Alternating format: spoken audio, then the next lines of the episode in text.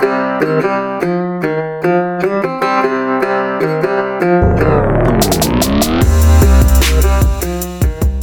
up, everybody? It's Dan from Binder Boneyard, coming at you from the office.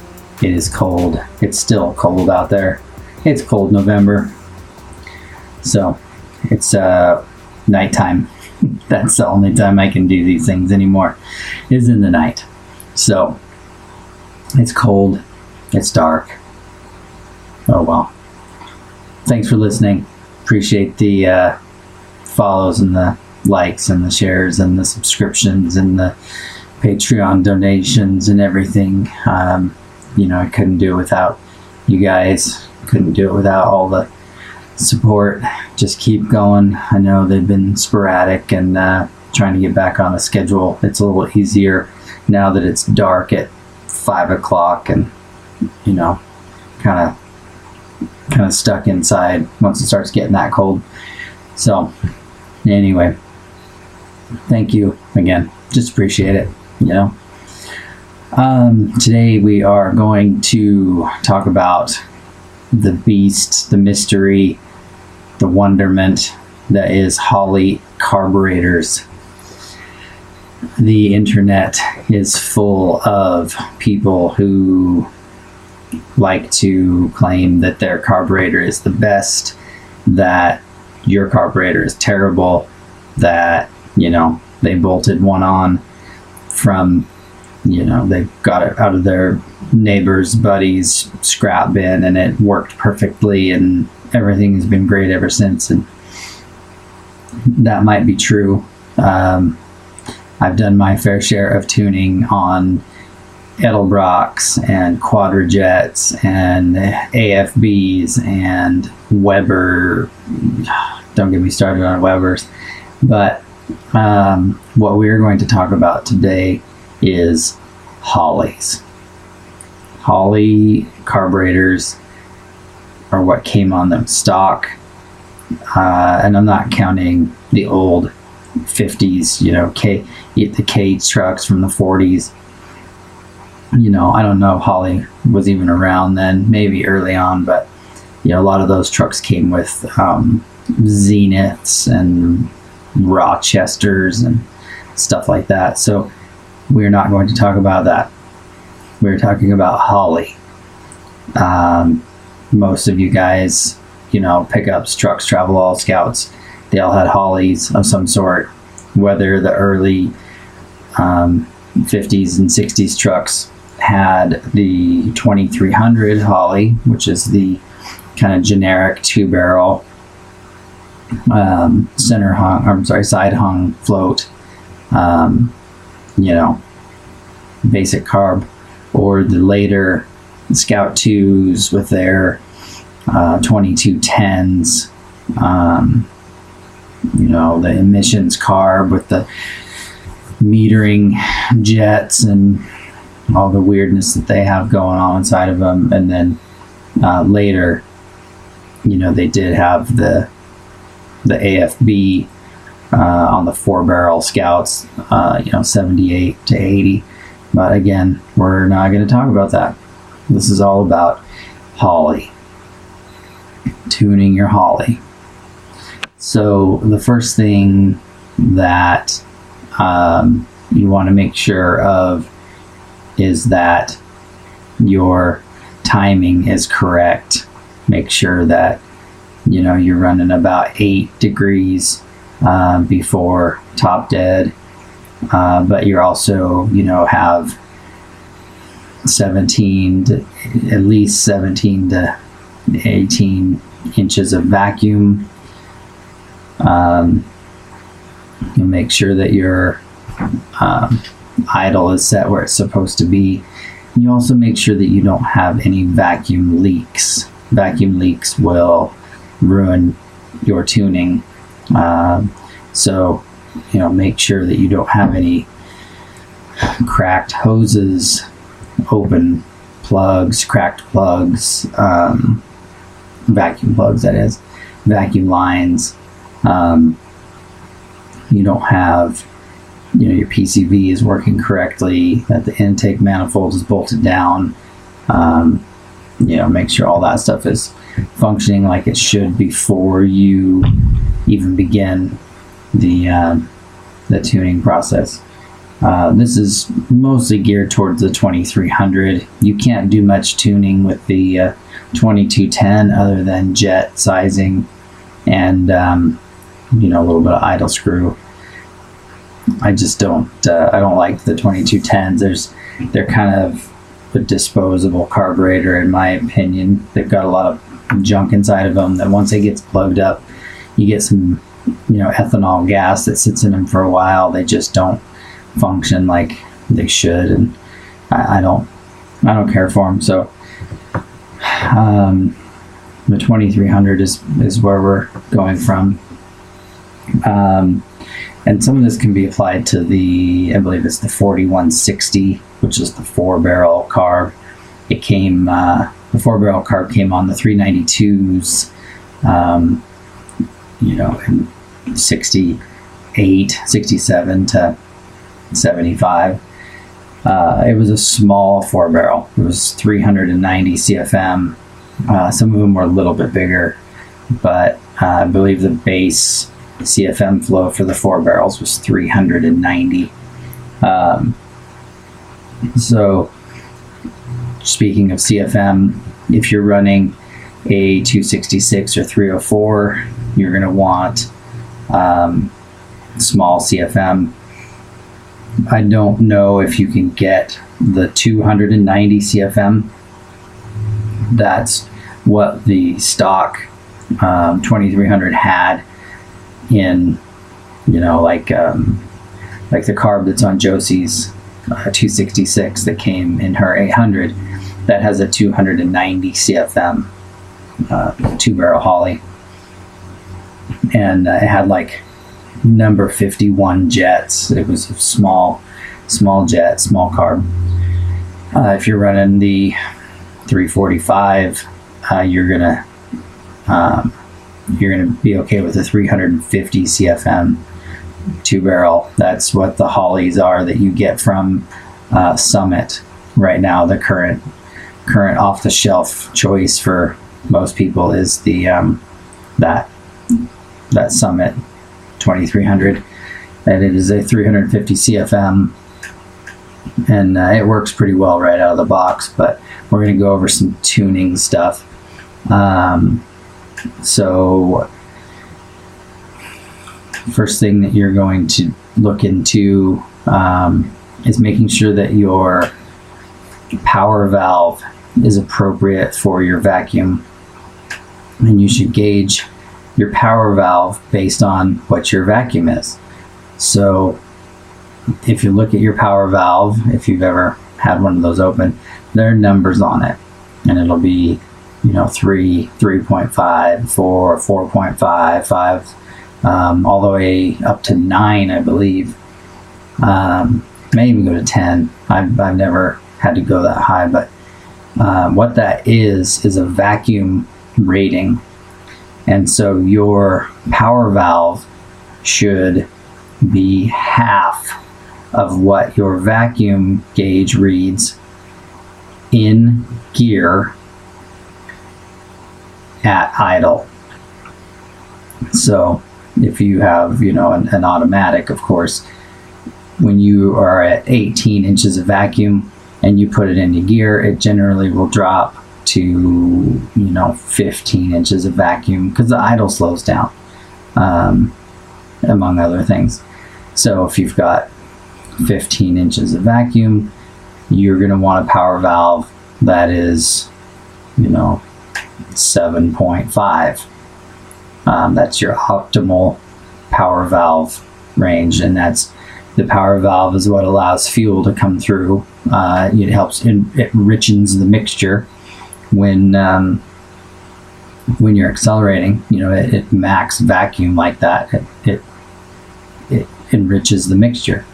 So it helps with that off idle stumble. Some people run into, you know, when you you roll onto the gas and you'll feel a little bit of a stumble or a surge that can be from your power valve being um, too big um, and needing more vacuum than what your engine is producing. You know, some of these rebuild kits, I got one just the other day that had a 8.5 in it. So if you're not making 19 inches of vacuum and you are accelerating, you're not going to produce enough vacuum to get the power valve to even open, um, or at least open correctly. So you you got to kind of be matched to what your engine is doing. So the lower number, uh, you know, is what we needed for that particular engine.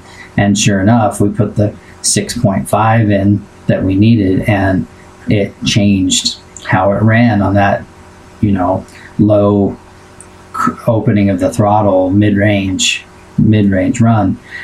So um, that's real important for tuning that uh, you know mid, middle or low low to middle range of the carburetor. Um, so the other thing I would recommend is if you're going to be doing this tuning, you should probably buy a couple um, metering block and bowl gasket sets because you're going to be taking the taking them off and on and off and on the truck while you're tuning. Um, you're going to go through a lot of gas. You're going to make some messes. Uh, you're going to get really good at taking the carb off and on the truck. Um, so that was that would be where I would start. Uh, then you continue your drive, uh, making sure that certain things are working like they should. Like make sure that your float level is at the appropriate height. You know, you pull the little sight plug out the side and you bring the float up while it's idling until the fuel just starts to creep out the sight hole. Um, you know, and then put your plug back in. That's about where you want it. If you didn't already set it on the bench, I normally do them all on the bench so I don't have to pull that plug and risk dropping it in the intake manifold or um, you know, having gas splash out or whatever. So yeah, so it's important to set that float level on the bench if you're doing a rebuild. If you're not doing a rebuild and you're just tuning, you know, you can do it on the bench still, but um, make sure your float level is correct. Um, the next step is jet sizing, and jet sizes are kind of finicky with the Holleys. Um, they generally don't respond well to more than uh, about six, um, four, four to six sizes in either direction. Um, you know, if your 304 came with 52s, if you drop down to a 48, like you're trying to lean it out and get some economy out of it, you're generally going to notice a bad stumble right off the bottom, and you will notice a surge when you go down the road. Uh, and some of that'll vary by your elevation and the temperature outside. Uh, but you drop down four sizes and you're to really feel it. Now, if you bought your scout and it was at sea level and you live in you know above denver colorado so you've just climbed 6000 feet then you need to drop jet sizes then then the smaller jet sizes are that make sense because you're moving less air so you would drop one jet size for every thousand feet of elevation so if your Holley was built or tuned at, you know, I believe, I believe the Holley factory is at like 800 feet, or at least that's how they're they're tuned is for 800 feet of elevation. So if you're, you know, if you had a 65 and you live at 3,000 feet, you're going to want to drop that down to like a 63 uh, for the best the best um, fuel flow. But you know, if you live at six thousand feet or whatever, and you constantly drive down to 2,000 feet, then you're probably going to want to f- hit a jet size somewhere in the middle, uh, just because you're going to be too lean when you get down low and it won't run right. Um, and so you got to kind of find that happy medium. That's why people like fuel injection so much because it constantly adjusts, uses the air, you know, the O2 sensor and all that, can adjust your fuel ratio. But you know, a lot of people like the, um, I don't know if simplicity is a word, but you know, the fix it with a hammer ability with the uh, carburetors. So. So yeah, so check your jet sizing. Um, you know, the Holleys have a list number stamped on the air horn. Uh, usually be a four-digit number with a dash and then another number. Uh, later ones had a five-digit number, um, but you can run that list number if you Google it. You'll get the uh, a lot of times if your information about your carburetor will come up and it'll tell you what it was supposed to have stock. Um, like out of the box, it'll say what size jets, what the CFM is, what the power valve was, what all that stuff. So, um, you know, if you've if you've opened up your Holley and you're like, it's got you know number 60 jets and a you know an 8.5 power valve, and you know it only runs with the idle screw turned all the way in. Um, you, you might want to see what you're you're dealing with there. Um, and maybe I jumped ahead by giving tips uh, early on. Maybe you should do that first. Um, Google your list number and then go from there. I, I don't know.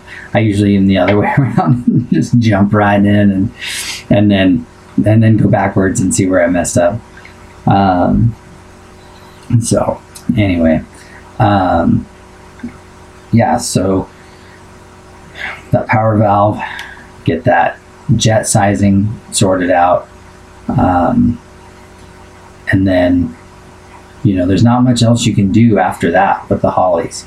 You can get the accelerator pump shot tuned a little bit more. Um, they make um, different size discharge nozzles and they make different profile cams that go on the um, on the throttle arm. And I've experimented with those and there's been a couple that work. Um, I think there's a an orange one because I think they're color coded orange and yellow and whatnot. The orange one I've used a few times that helps give an extra little shot of fuel right off the bottom uh, international seem to need more fuel right off the right off idle than other makes, and I don't know if it has to do with the long stroke and the low RPMs or what it is, but um, they seem to they seem to respond best to a little extra fuel right off in the bottom. Uh, so I have a four barrel on my 345, which I don't recommend you do. It's just how this engine was set up when we put it in, and I've been tuning it I have the 4160 four barrel. Um, the secondary, I'm sorry, the second um, metering block or the other half of the four barrel is non tunable. It actually just has a plate with predetermined um, fuel passages and it just moves what it needs to move um, based on the, the vacuum because it is a vacuum secondary setup. Uh, it's not a double pumper you'll hear that term. People throw around double pumper way too much. Um, and it's definitely not something that applies to any carburetor we will ever run on an international. Um, but I, when I started tuning mine, mine is a 600 CFM four barrel. And when I opened it up, it had, uh, it, well, it was running rich. It had a hard time starting sometimes. Uh, it would get kind of blurbly. It wanted to foul plugs. Um, so I opened it up and it had number 66 jets in it. And I put in number 60s, and it was kind of hard to drive. It was uh, had a bad stumble. Um, it was kind of lean. You had to drive it like half throttle to have the same amount of power that it had um, in, at quarter throttle before. Um, the secondaries were always open because you just had your foot in it all the time. So um, I ended up just creeping back up. It's got 63s in it now, uh, and it runs real clean. Um, part of that is we're at 3,000 feet, just just a hair over 3,000 feet here in Central Oregon. So, you know, if it was tuned, if those 66s were stock and, you know, it was tuned for 800 feet, um, you know, I needed to be at 64s. So the 63 might be a, a fuzz lean. Um, and then the power valve that's in there is a is a uh, what is that six? I think it's a six point five, um, because I have about 13, 13 inches of vacuum uh, idling in gear. Um, I'm about 17 inches when it's idling in park, um, which isn't the best, but it's still not terrible. Um, not for here at 3,000 feet, but anyway, um, I just went around and round with this thing, you know, playing with different settings and and then you know then you can play with the timing once you get the carburetor where you think you like it you can fiddle with the timing a little bit more get it running just about right um, so anyways what i was getting at with after i tuned is that i went on a couple of drives and i was averaging 13 13 and a half. Um, and I was doing 65, 70 the whole way, uh, you know, wide, not wide open, but, you know, heavy highway, um, going pretty fast. And, you know, I've got 31 inch all terrains and it's got a lift and it had some tools and stuff in it. So it wasn't, um, you know, hollowed out scout on highway tires. It was your, you know, what most of you guys are running. And you know 13 and a half is is respectable in my opinion um, for an old motor like that and an old truck. I i think that's doable. Uh, i know on josie scout uh, with that 266 and that little two barrel and we got it tuned you know it has a Pertronix and updated ignition stuff and and the good carb and and all that um, and we were getting 14 and a half, almost 15 and that. Um, she has 373 gears and, and 31 inch tires, and we were doing 60, 55, 60 most of the way on, on our last road trip with that. So, um, when you hear about guys talking about getting nine miles to the gallon, um, definitely some tuning that needs to happen. Uh, that's not how internationals are in general. I mean, even my red Travelette with the 304 and two barrel, when it's empty going down the road, I'm almost 13, but you know, it's got 410 gears. Uh, it weighs 5,300 pounds. Um, you know, it doesn't have the highway gears, and so it, it burns more fuel, but still um, almost 13 miles to gallon with that truck. It's great. Uh, and towing, going down the road, it gets almost 11, just, you know, 10, 5, uh, towing a normal load. So I'm pretty stoked about that. Um, I had a 75 uh, D series that was 345, um, T19 close, 410 gears, 31 inch tires, and that thing was getting 13 plus empty and about 10 um, when I was towing. So it's it's totally doable. Uh, it, it just takes it takes time. It takes the effort to get your setup, you know, dialed in. Like I say, no vacuum leaks. Get your timing right. Decent ignition. Uh, good air filter. Make sure that your fuel flow is good. Um, and knowing what you're what you're looking for in there. And like I said, that you know, getting the power valve right and getting the jets right and um, making sure your accelerator pump squirts when it's supposed to. Um, so making sure that adjustment is right. Um, making sure that your um, shot is correct. You know, too much will flood and too little will it'll cause a stumble because it'll starve. So, um, you know, you can play with the accelerator pump shot discharge nozzles. They're not too expensive. Um, you know, uh, it's just it just comes down to tuning and how how nice you like it. The like I said, I didn't talk much about the twenty two tens because they're just they're terrible and you can't do much tuning. You can change jets with them and stuff, but I don't know. I I'm just not a fan. I don't even want to put any effort into that. I feel like you can take a 2300, you, you get one of the carbs from Summit, and then go through what I just described. You know, play with the power valve, play with some jets, uh, good air filter, good ignition, and you can get it to run probably cleaner than that 2210 did, um, and have a carb that's more reliable in the long run. Uh, you know, electric choke and and whatnot. They they seem to work pretty good. So uh, that's that's kind of where we steer these things. A, a, lot of guys, you know, these four barrel 392s come in and they've got Edelbrock's and stuff, and we normally take those off and we'll put, um, you know, the small Holley. I have a stash of of 390 CFM four barrels here that we go through and and um, and run, and it's just night and day the difference, um, performance and economy, uh, ease of starting, all that stuff. But it takes time. There's no there's no magic bullet. You can take that 350 CFM uh, Holley from Summit and bolt it on, and it'll start. It'll start right up, and it'll run pretty dang good. Um, but it's not perfect.